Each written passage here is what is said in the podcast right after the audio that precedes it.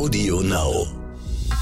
Gerade bei Menschen, die sehr viel lügen und auch sehr stark an finanzieller Bereicherung und auch an Prestige interessiert sind, da kann man sagen, hilft es ihnen sicherlich bei solchen Aktionen, dass sie typischerweise narzisstische Persönlichkeitseigenschaften mitbringen. Das ist die Kriminalpsychologin und Autorin Lydia Bennecke. Sie arbeitet therapeutisch mit Gewaltstraftätern und tritt oft als Expertin im Fernsehen auf, um zu erklären, warum und wie Menschen straffällig werden. Und das fragt man sich natürlich oft bei Jan Maschalek. Ist er größenwahnsinnig, skrupellos oder einfach nur eitel und naiv und selbst ein leichtes Opfer? Mein Name ist Bettina Weiguni. Ich bin Journalistin, Buchautorin und Host von Chasing Maschalek, dem Podcast, in dem wir uns auf die Suche nach Jan Maschalek begeben. Uns nicht nur fragen, wo ist der Mann, sondern auch, wer ist dieser Mann? Und bevor uns die Kriminalpsychologin bei der Beantwortung dieser Fragen hilft, muss ich leider etwas zugeben. Wir haben ihn nicht gefunden. Wir können Jan Maschalek nicht fragen, wer mit ihm den größten Finanzskandal der deutschen Geschichte geplant hat und was er sich dabei gedacht hat. Aber wir lassen ihn zumindest zum ersten Mal hier selbst zu Wort kommen. Wir sprechen in dieser Folge mit ein paar Leuten, die eine Idee haben, wo er sein könnte. Oder aber wer von seinem Verschwinden profitiert. Und mit solchen, die ihn kennengelernt haben. Zum Beispiel, weil sie das Foto aufgenommen haben, mit dem im Sommer 2020 überall nach ihm auf Fahndungsplakaten gesucht wird.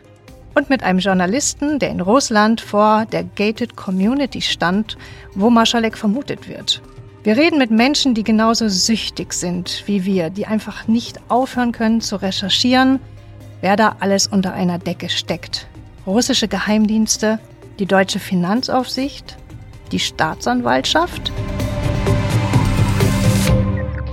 Eine Kollegin aus unserem Expertinnen-Team, das an diesem Podcast mitgearbeitet hat, ist Birgit Haas, Finanzjournalistin beim Magazin Kapital. Sie beschreibt den Wirecard-Sog so. Ich habe mich mit einem Kollegen zwei Wochen lang in einem Konferenzraum verschanzt.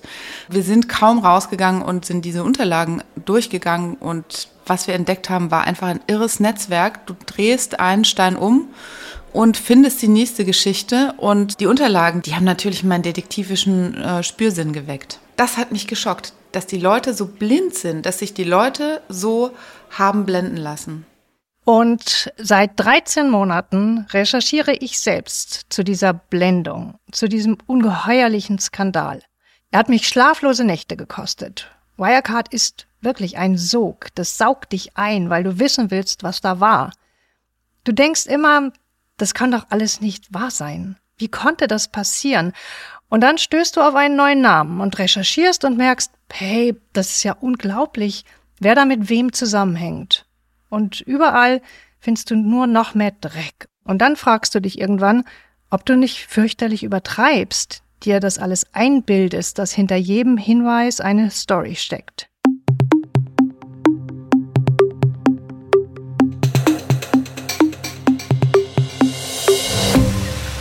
So geht es eigentlich jedem, der tiefer einsteigt.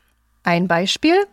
In der Folge 5 öffnen wir ja einen Safe, den wir in einem Büro finden, das Wirecard-Mitarbeiter nach dem großen Knall überstürzt verlassen haben.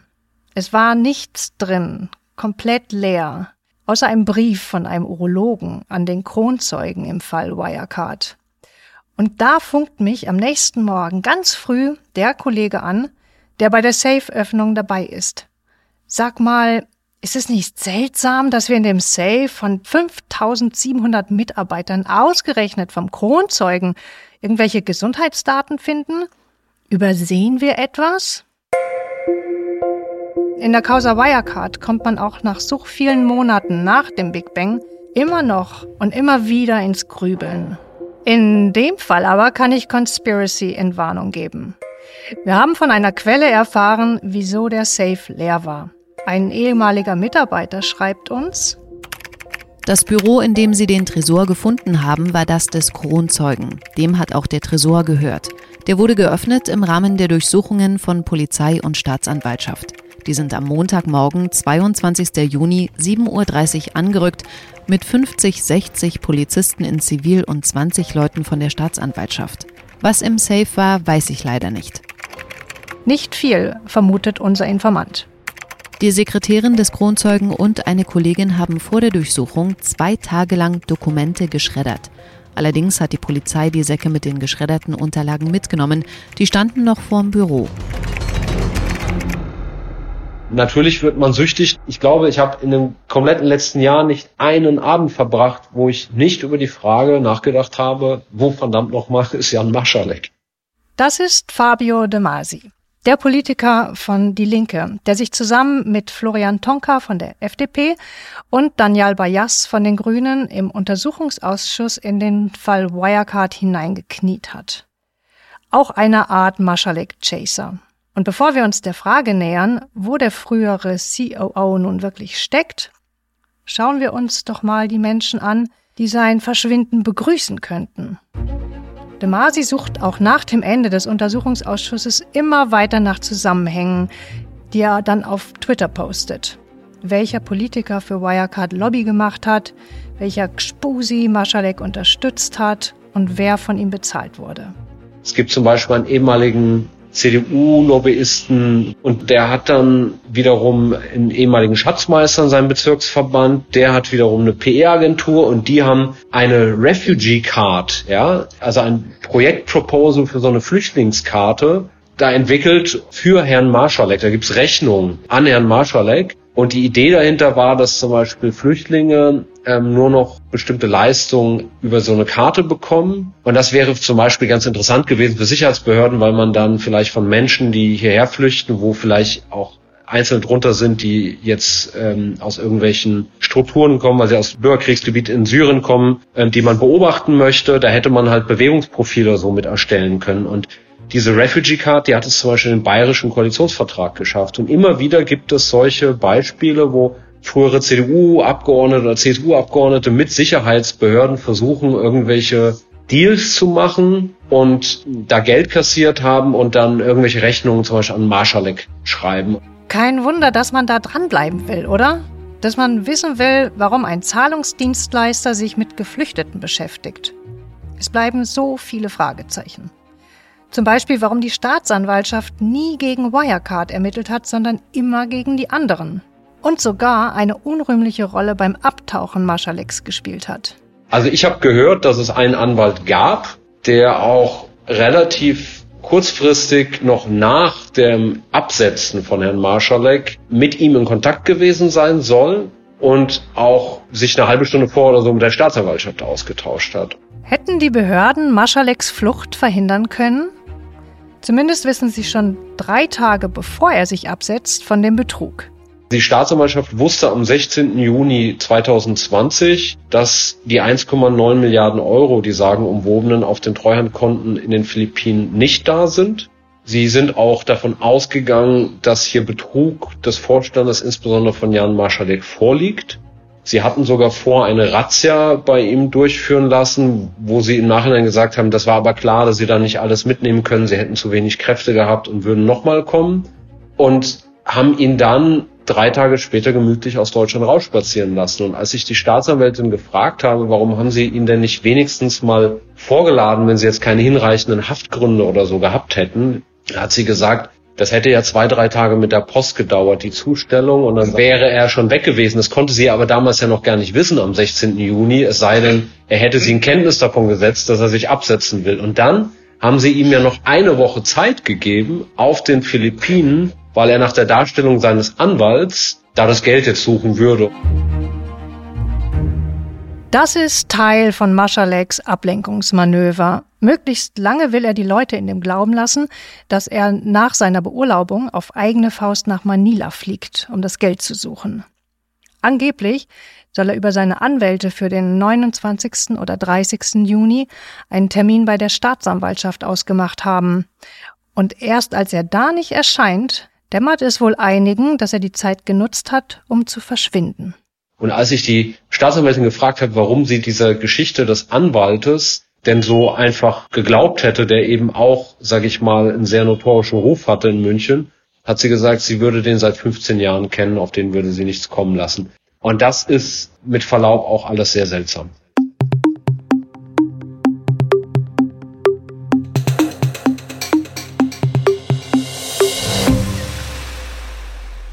Eine andere Person, die dem Sog Wirecard nicht entkommt, ist Fami Kadir.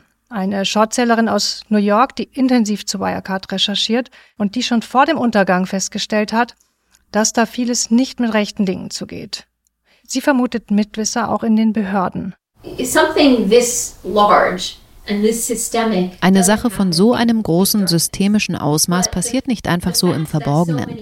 So viele Leute wussten Bescheid, nicht nur bei Wirecard, sondern da sind auch Ernst Young, da ist Boston, da ist die Münchner Staatsanwaltschaft. So viele verschiedene Parteien, die wussten, was da vor sich geht. Deshalb muss mehr an der Geschichte dran sein, denn ich glaube grundsätzlich an das Gute im Menschen. Ich glaube nicht, dass sich Leute gerne in Betrug und Geldwäsche involvieren.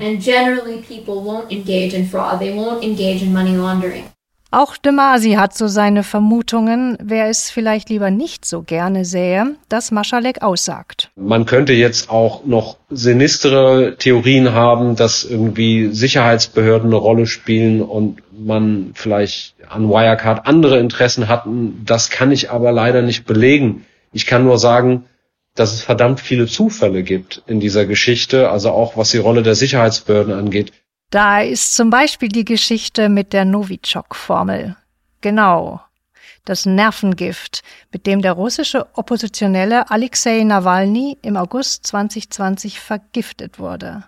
Maschalek hat 2018 damit geprahlt, dass er, woher auch immer, die Formel hätte. Und deutsche Geheimdienstler wussten das damals schon. Zwei ehemalige deutsche Geheimdienstkoordinatoren, einer trifft Herrn Marschalek weil er angeblich eben wusste, dass der über die äh, Novichok-Formel verfügt und damit vor Investoren in Großbritannien herumgewedelt haben soll. Komischerweise gab es aber zu dem damaligen Zeitpunkt nirgendwo öffentliche Berichte darüber. Also auch die Berichte später der Financial Times, die waren damals noch nicht da. Und angeblich hat dieser ehemalige deutsche Geheimdienstkoordinator, der ist über 80, der hat diese Information gehabt, aber die deutschen Sicherheitsbehörden angeblich nicht. Ein anderer Geheimdienstkoordinator hat für Wirecard dann lobbyiert. Also es gibt ganz viele seltsame Zufälle, auch Testtransaktionen des BKAs im Zusammenhang mit Kindesmissbrauch und entsprechenden Zahlungsabwicklungen im Internet. Wir wissen zum Beispiel, dass es eine sehr starke institutionelle Zusammenarbeit des Bundeskriminalamts mit Wirecard zum Beispiel gab, wo Wirecard sagen die Top-Geldwäscher in Deutschland waren. Also das ist alles sehr, sehr, sehr sonderbar. Auch Fami Kadir vermutet viel mehr als nur Wirtschaftskriminalität hinter dem Fall Wirecard. Für sie klingt das nach weltweiter Geldwäsche in schönster Mafia-Manier. Und für diese Zwecke wurden auch Wirecard-Leute eingespannt.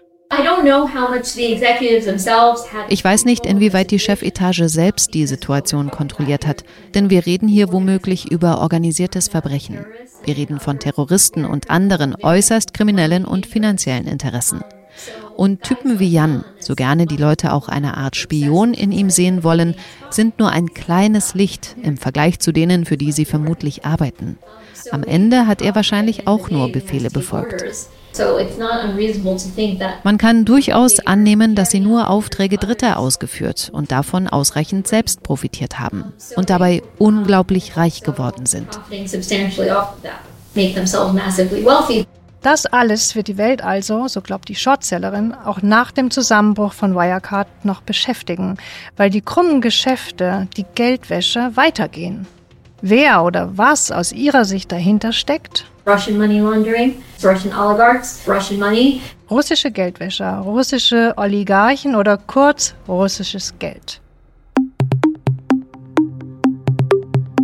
Und jetzt raten wir mal, wo Jan Marschalek heute vermutet wird. Es gibt ja immer wieder in den Medien Gerüchte, er könnte zum Beispiel in Russland sein. Ich halte das durchaus für eine Möglichkeit. Ich halte das aber auch nicht für zwingend. Denn er ist ja ein Meister der Täuschung und der Illusion. Und ähm, ich glaube, er ist auch jemand, der irgendwann auch wieder ein bisschen Lust auf Lebemann hat. Es gibt da einen bestimmten Ort in Russland, so der Moskau-Korrespondent von RTL, Nico Karasek, mit dem wir gesprochen haben. Da gibt es von verschiedenen Seiten gewisse Anhaltspunkte, die dazu führen, dass man annehmen könnte, dass er sich an einem bestimmten Bezirk, an einem bestimmten Ort äh, in Moskau aufhält und äh, gesehen haben wir ihn aber leider nicht. Aber er ist dorthin gefahren. Sind auch ein, zwei Mal dann davor gewesen und haben da irgendwie geguckt, ob wir was finden können. Dann kamen auch äh, Beamten und haben uns gesagt, äh, hier bitte mal die Kamera weglassen. Karasek und sein Team standen vor bewachten Mauern, eine klassische Gated Community. Und wenn sich Maschalek in so einer Gated Community in Moskau aufhält, ist die Frage, wird er da jemals wieder ausziehen können? Da scheinen schon Behörden und Kräfte mit im Spiel zu sein, die äh, das verhindern können, dass er gefunden wird. Sollten wir zu einer äh, Situation kommen, wo Russland etwas von Deutschland haben will oder wo auf einmal sozusagen ein Tauschgegenstand äh, im Raum stehen könnte, ja, dann könnte ich mir das vorstellen.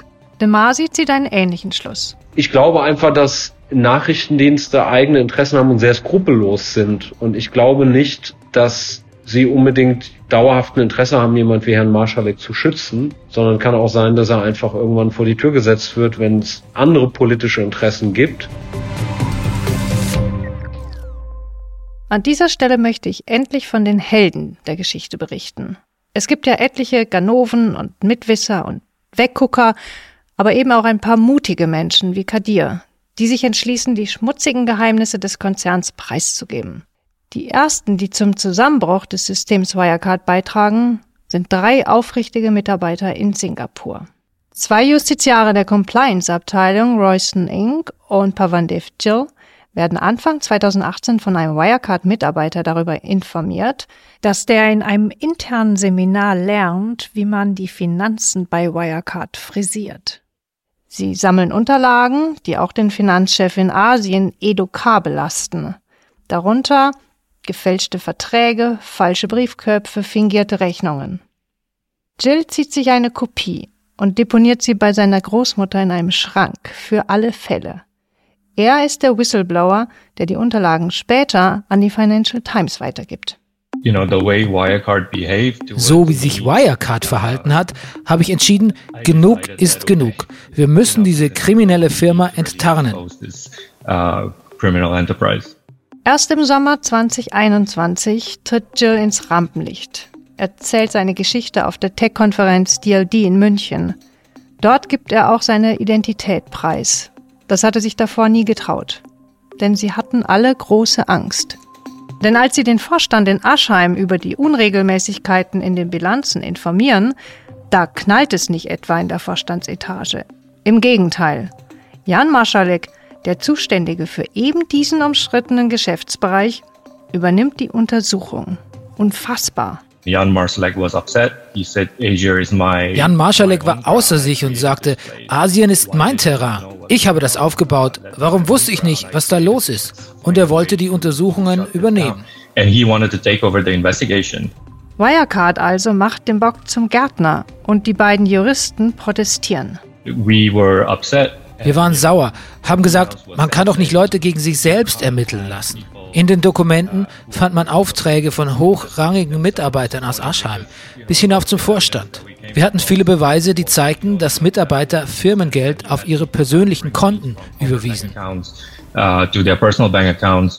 Anstatt aufzuklären, werden die Aufklärer selbst von da an massiv eingeschüchtert. Royston Ing hört von einem Kollegen, dass firmenintern diskutiert wird, ihn verschwinden zu lassen. Und auch Jill wird bedroht.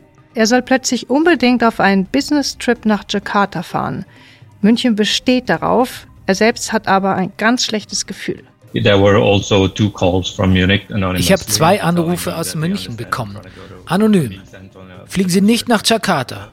Und Ido hat uns immer wieder daran erinnert, dass Wirecard wusste, wie man Unruhestifter verschwinden lässt. Die wollten mich ohne ersichtlichen Grund auf eine Geschäftsreise schicken. Und in dem Moment weißt du, alle Regeln der Fairness, jegliche Moral ist verloren gegangen. Diese Typen werden nicht aufhören. Sie wollen dich loswerden weil du der Letzte bist, der ihnen im Weg steht.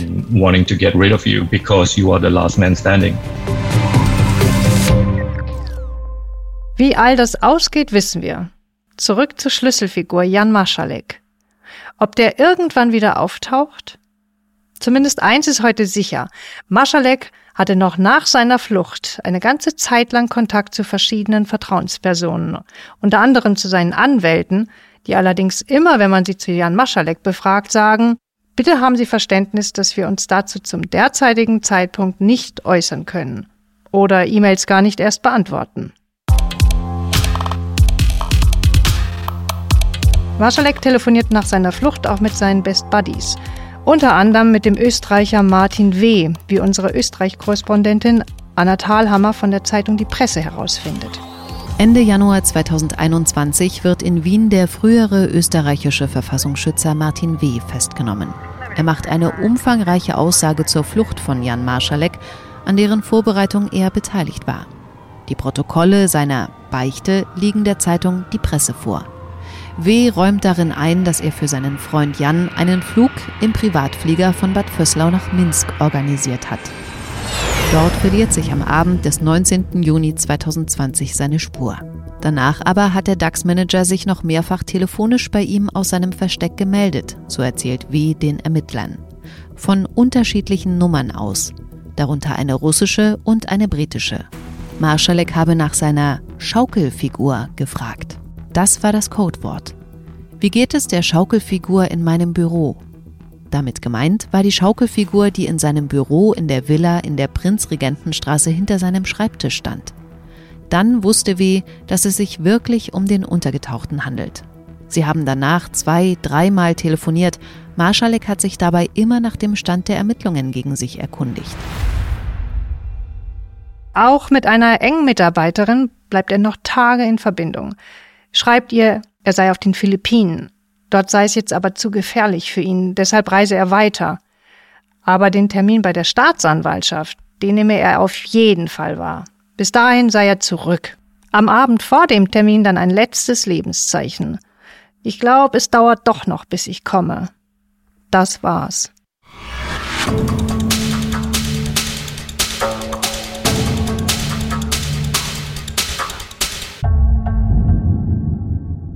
Und dann gräbt der Journalist Felix Holtermann vom Handelsblatt noch einen spannenden Chat mit Alexander V. aus, dem Geschäftsführer der IMS Capital mit Sitz in der feinen Villa in München-Bogenhausen.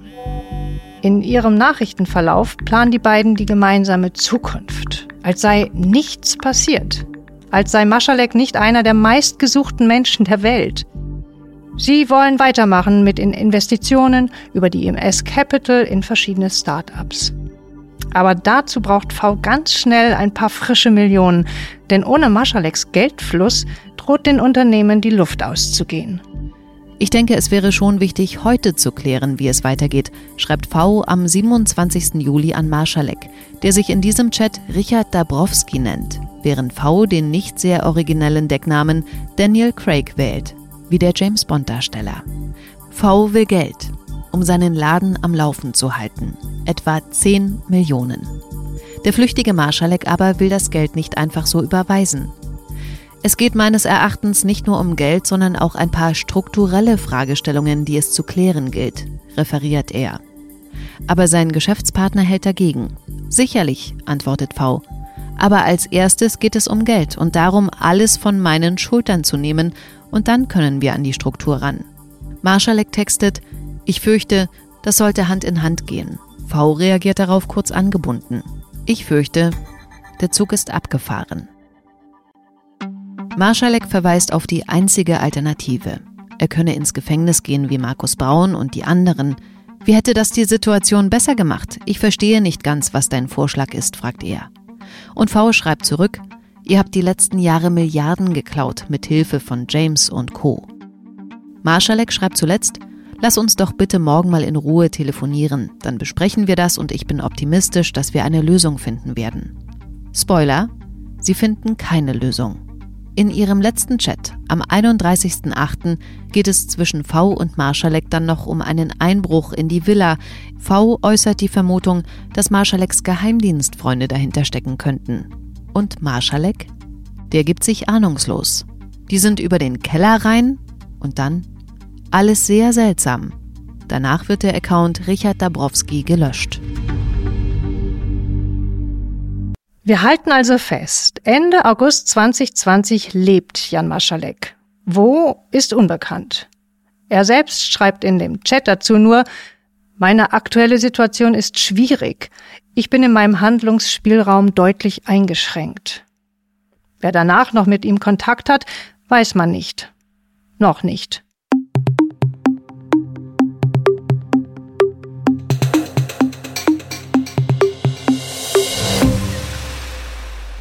Also mit Jan Maschalek können wir ja leider nicht sprechen.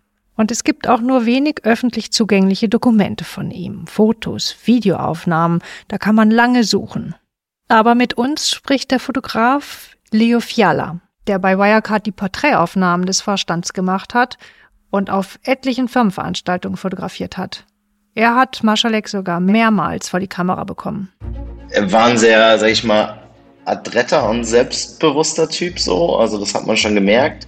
Ähm, ich bin natürlich jetzt nicht richtig an ihn persönlich rangedrungen, sondern ich habe nur so einen, äh, habe ihn natürlich getroffen in einem professionellen Kontext.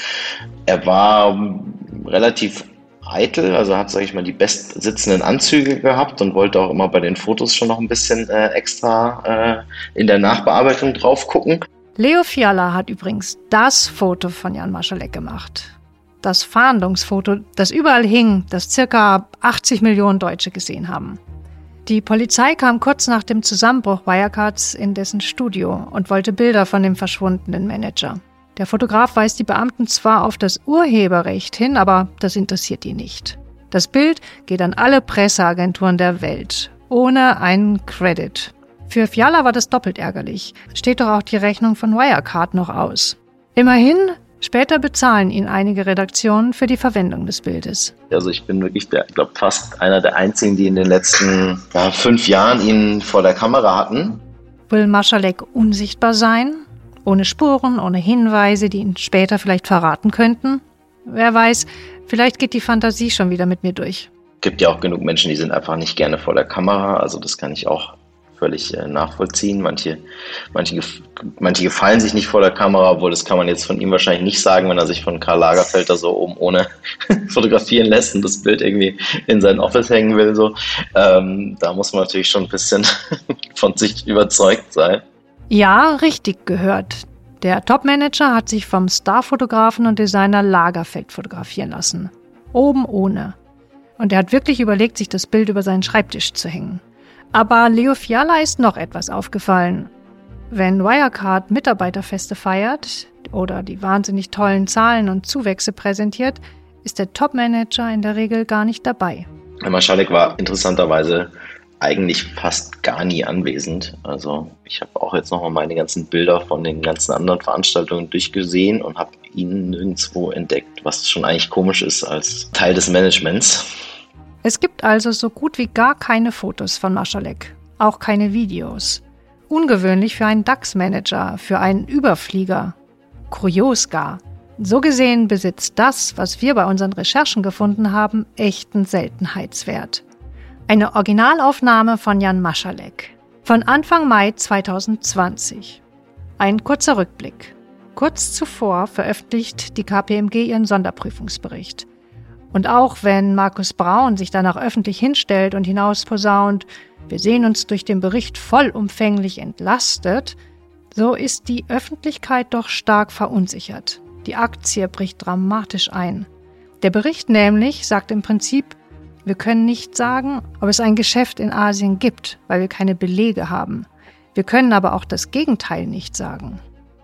Die Schlinge zieht sich also zu.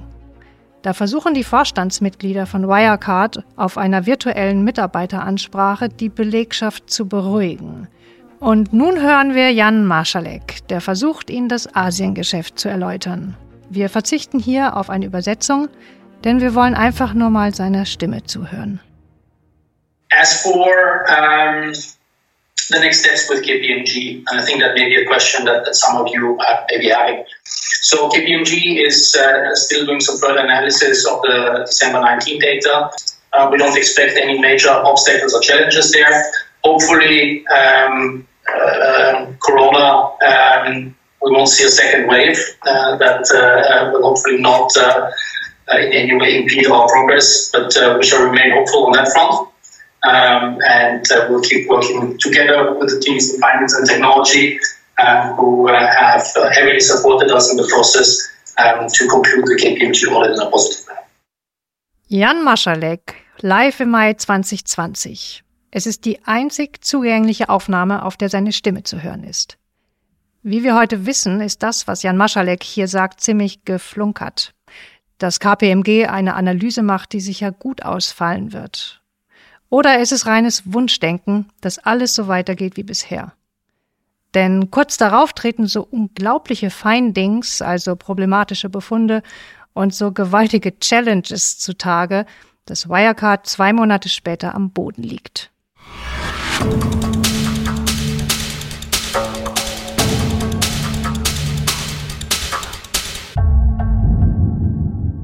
Er musste da doch längst wissen, dass sie dabei sind, aufzufliegen. Wie kann man sich in dem Moment so ruhig hinstellen und der Truppe so einen Unfug erzählen? Wir haben uns diese Fragen immer wieder gestellt. Warum werden Kriminelle zu Kriminellen? Und wie schaffen sie es, in den Spiegel zu schauen? Belügen sie sich selbst von morgens bis abends? Was für ein Mensch muss man sein, damit man zu so einem langjährigen Betrug fähig ist, der unzählige Menschen, die als Kleinaktionäre auf die Lügengeschichte hereingefallen sind, um ihre Altersvorsorge bringt. Wir haben darüber mit Lydia Bennecke gesprochen, die Gefängnispsychologin und Autorin vom Anfang dieser Folge. Also es hilft sehr, auf sich bezogen zu sein und äh, sozusagen zu empfinden, man selbst sei der Mittelpunkt des Universums. Also so, wenn man wirklich davon überzeugt ist, die eigenen Bedürfnisse, die sind so wichtig, dass sie es einem auch sozusagen erlauben, sich über Regeln hinwegzusetzen und auch anderen Menschen zu schaden. Und äh, gleichzeitig auch, wenn jemand eher wenig Mitgefühl und Schuldgefühl empfindet, dann ist es natürlich auch einfacher für ihn, andere auszubeuten weil er die emotionalen Kosten ja nicht trägt. Er fühlt sich nicht schlecht dabei. Und es gibt Menschen, die prinzipiell wenig Mitgefühl und Schuldgefühl empfinden und es gibt Menschen, die eher durch Gedankenkonstrukte das vorhandene Mitgefühl und Schuldgefühl ausschalten. Da würden mir bei Wirecard gleich mehrere einfallen, auf die das zutrifft. Besonders auch auf Markus Braun, den sehr viele uns als ziemlich empathielos geschildert haben. Dessen Gedankenwelt wohl extrem um sich selbst und den Aktienkurs von Wirecard kreist wobei der nach wie vor behauptet, von nichts gewusst zu haben und selbst von Maschalek getäuscht worden zu sein. Und dann spricht die Kriminalpsychologin noch von jener Abenteuerlust, die sich in Maschaleks Gang im Übermaß findet. Also, wenn jemand zum Beispiel von Natur aus eher risikofreudig ist, dann kann es ihm leichter fallen, wenn er auf eine Umwelt trifft, die nicht so günstig ist, wo er zum Beispiel Minderwertigkeitsempfindungen hat, wo er sich teilweise vielleicht als Kind schämt und wo er Selbstwertprobleme kriegt, dann kann dieser Mensch eher, weil er aber gleichzeitig risikofreudig ist und halt nicht so sehr äh, negative Konsequenzen fürchtet, eher als ein anderer auf die Idee kommen, möglicherweise auf eine nicht legale Art seinen Weg zu gehen. Frau Bennecke würde das so natürlich nicht sagen, aber für uns Hobbypsychologen ist es doch naheliegend. Majaleks früher Bruch mit der Familie, mit der Vergangenheit, da deutet sich doch schon was an. Wer mit 19 alles hinter sich lässt, den Kontakt zu Freunden, zur eigenen Mutter gar abbricht, um einen neuen Job anzufangen, mit einer neuen Identität, der hat gewisse Skrupel womöglich längst abgelegt. Warum hat das niemand kommen sehen? Warum hat keiner den merkwürdigen Jan in Frage gestellt, ihn gebremst? Dazu haben wir den Experten für Wirtschaftskriminalität, Dr. Alexander Schuchter, befragt. Aus der Forschung wissen wir, dass der typische Wirtschaftskriminelle unauffällig ist, im beruflichen und auch im privaten Umfeld angesehen ist. Er ist geschätzt, er wird als charmant wahrgenommen und er ist überdurchschnittlich intelligent und kreativ, er ist gebildet. In der Regel ist er männlich, risiko- und entscheidungsfreudig hat jedoch keinerlei Einträge im polizeilichen Strafregister, also einwandfreier Leumund, und befindet sich längst im betroffenen Unternehmen. Das heißt, er kennt also die internen Compliance Management, die internen Prüf- und Kontrollsysteme sehr genau. Der typische Wirtschaftskriminelle entspricht größtenteils dem gewöhnlichen, erfolgreichen, konformen Manager. Das passt. Allerdings trifft die Beschreibung auch auf viele andere Manager in Chefetagen zu. Wenn Sie eine Führungsposition bekleiden in einem Unternehmen, dann unterliegen Sie einem sehr strengen Auswahlverfahren. Und dieses Auswahlverfahren beinhaltet auch schon, dass sie ein einwandfreier Leumund mitbringen. Es beinhaltet, dass sie intelligent sind, dass sie einen akademischen, vielleicht einen akademischen Abschluss haben. Es beinhaltet, dass sie eine Hands-on-Mentalität haben. Ähm, es beinhaltet, dass sie was erreichen wollen, dass sie karriere risikoorientiert sind. Und diese Kriterien, äh, die, da werden sie nach diesen Kriterien sozusagen ausselektiert und am Schluss haben sie diese klassische Gruppe übrig, die eben dann im Endeffekt auch deren Gruppe entspricht, die dann eben wirtschaftskriminell wird. In der Theorie hätten demnach etliche das Zeug zum Bösewicht. Nur werden die wenigsten deshalb tatsächlich kriminell. Vermutlich, weil ihnen das nötige ethische Grundgerüst mitgegeben wurde. Und warum so viele so lang auf Typen wie Maschalek reinfallen, kann Schuchte auch erklären.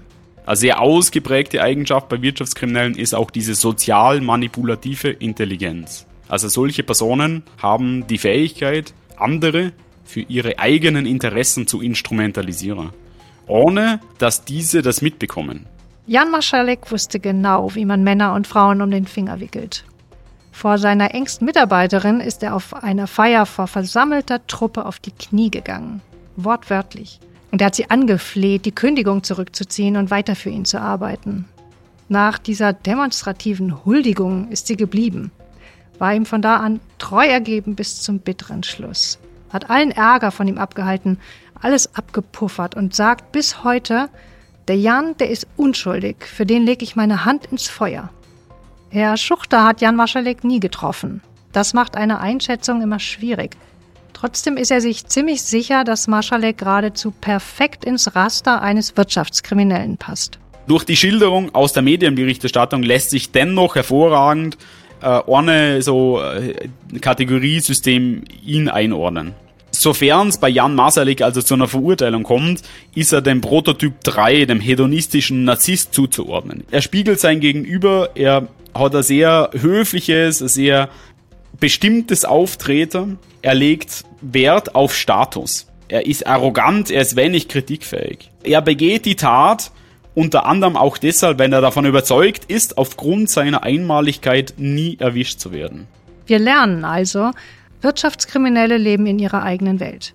Die sind mit sich im Reinen, ohne Unrechtsempfinden. Sie machen das, weil sie eben schlauer sind als die anderen. Wer sich so leicht übertölpeln lässt, der hat's nicht besser verdient. Und überhaupt, wer sind denn die Opfer? Bei Geldwäsche und ähnlichen illegalen Geschäftsaktivitäten gibt es ja keinen direkten Geschädigten. Man unterläuft doch nur die Bestimmungen von Banken. Und wenn ich das Geschäft nicht mache, machen es andere. Außerdem, es merkt ja keiner. Und solange es keiner merkt, wo ist der Schaden? Der Schaden entsteht, zumindest in dieser Denke, erst in dem Moment, wo alles zusammenbricht.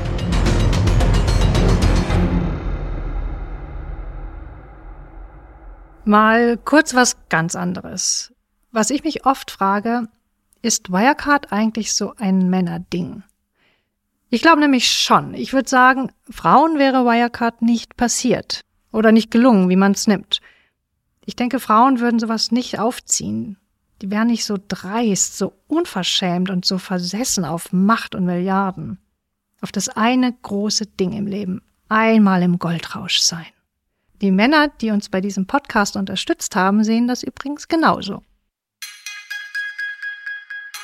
Neben der Macho-Frage bleibt auch Folgendes ein Rätsel. Wie konnte es denn nun zu diesem großen Versagen in den Aufsichtsbehörden kommen?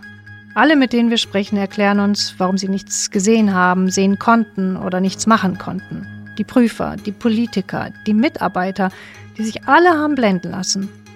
Trotzdem, ein paar Dinge verwundern schon. Sie erschüttern mich sogar. Selbst wenn wir nicht von böser Absicht Einzelner ausgehen, so muss man doch von einem ungeheuerlichen Systemversagen sprechen.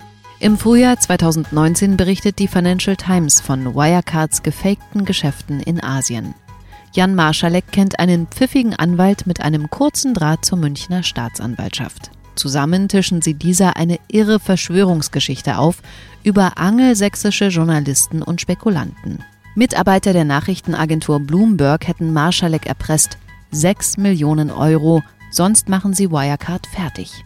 Der Kronzeuge für diese krude Story ist ein Brite, der zuvor wegen Drogendelikten im Knast war. Die Staatsanwältin hält die Geschichte für glaubhaft, faxt einen Vermerk über die angebliche Bloomberg-Verschwörung an die BaFin. Die Finanzaufsicht verhängt daraufhin ein Leerverkaufsverbot. Das heißt, zwei Monate lang dürfen Shortseller nicht auf Wirecard setzen. Die Aktie steht unter staatlichem Schutz. Im Februar 2019 gehen bei der Anti-Geldwäsche-Einheit des Bundes, der FIU, höchst brisante Informationen ein. Die Commerzbank hat Unregelmäßigkeiten bei Wirecard entdeckt und sie vermutet Geldwäsche dahinter. Ihre Liste enthält 350 verdächtige Überweisungen. Aber die Meldung versandet bei der FIU, wird erst im Juli 2020 an die Strafermittlungsbehörden weitergegeben. Und meine letzte Frage lautet, wie denken Sie bei Wirecard eigentlich, dass Sie da rauskommen? Haben die eine Exit-Strategie und wie sieht die aus? Eine denkbare Lösung könnte das Projekt Panther sein. Dieser Geheimplan in Wirecards Chefetage war top secret und wimmelt deshalb von Tarnnamen. Danach übernimmt Wirecard, in den Papieren nur Leopard genannt, niemand Geringeres als die Deutsche Bank den Jaguar. Ja, richtig. Das kleine Fintech übernimmt dieses große Traditionshaus. Die Idee dahinter? Die Kleinigkeit von den fehlenden zwei Milliarden könnte im Konsolidierungsprozess irgendwie untergehen. Und am Schluss haben alle eine weiße Weste. Diese Pläne lagen ausgearbeitet in den Schubladen in Aschheim. Und hätte KPMG im April 2020 einen Bericht im Sinne Wirecards abgegeben, dann hätte die feindliche Übernahme begonnen. Glücklicherweise kommt es dazu nicht mehr. Deshalb bleibt nur Plan B. So mancher glaubt, und auch ich könnte mir das durchaus vorstellen, dass wir heute noch immer ein vorinszeniertes Theaterstück sehen. Jan Maschalek taucht unter und gibt somit den Schuldigen. Markus Braun sagt, er weiß von nichts. Und solange man ihm nichts anderes beweisen kann, kommt er mit einer milden Strafe davon. Der Kronzeuge belastet vor allem Maschalek und macht einen Deal mit der Staatsanwaltschaft und kommt dann auch mit einem blauen Auge davon. Und die anderen sind entweder verschollen oder angeblich tot oder nur so halb verstrickt und deswegen nicht wirklich zu belangen. Und dahinter kann es dann munter weitergehen. So sieht es zum Beispiel auch Fami Kadir, die Shortsellerin aus New York. Ich vermute, das Unternehmen wird alles Jan in die Schuhe schieben. Doch wenn wir etwas über ihre betrügerischen Aktivitäten der letzten 20 Jahre wissen, dann, dass sie wahre Meister im Schreiben ihrer eigenen Geschichte sind. Es ist also sicher nicht so, dass am 20. Juni 2020 alles völlig unvorhergesehen zusammenbricht für sie. Wir vermuten, dass sie bereits 2017 Maßnahmen getroffen und ihre Akquisitionen verringert haben. Dieser Abgang ist seit Jahren geplant.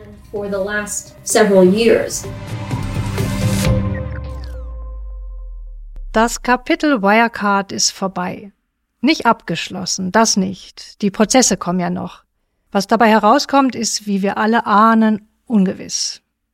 Es könnte sein, dass nicht alle, die Mitschuld an diesem Fall tragen, auch wirklich juristisch belangt werden. Vielleicht wird Markus Braun in Zukunft Politiker in Österreich beraten. Vielleicht wird Jan Maschalek wieder auftauchen und einen Bestseller schreiben über seine Jahre auf der Flucht. Alles scheint möglich bei Wirecard, oder?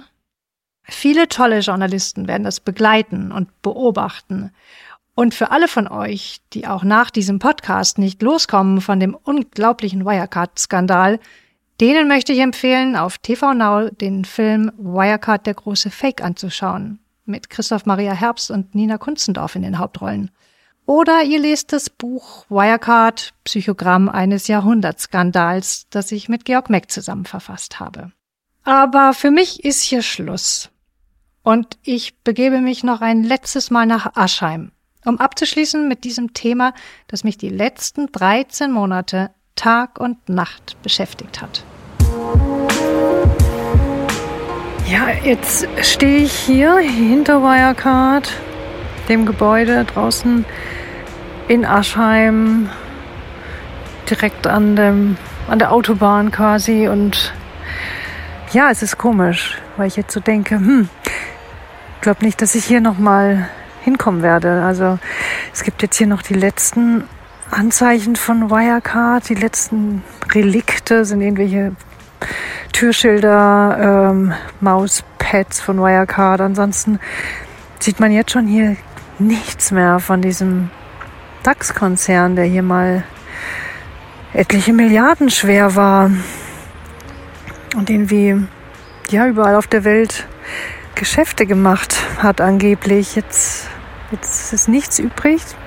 Ist, äh, sind 20 Milliarden Euro oder so vernichtet, aber es ist, ja, ich weiß nicht, was bleibt. Also eigentlich nichts. Es gab so gut wie keine Zahlungsausfälle irgendwo auf der Welt. Äh, da haben sich entweder hatten sie eh andere Zahlungsanbieter und es war erfundenes Geschäft oder die Kunden, die es gab, haben sich einfach einen anderen Zahlungsanbieter genommen und Punkt um. Also Wirecard hinterlässt in der Welt keine Spuren, außer dem ganzen Desaster natürlich.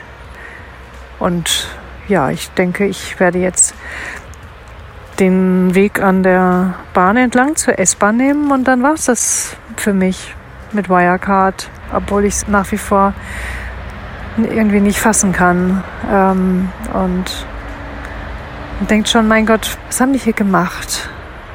Markus Braun, Jan Maschalek, Oliver B., all die anderen.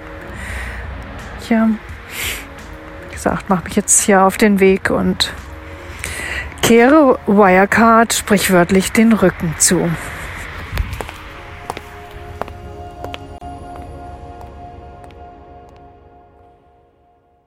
Das war die letzte Folge von Chasing Maschalek. Ich möchte mich ganz herzlich bedanken bei allen Interviewpartnern, bei meinem großartigen Team, bei Audiolines und WakeWord. Ohne sie alle wäre dieser Podcast nicht möglich gewesen.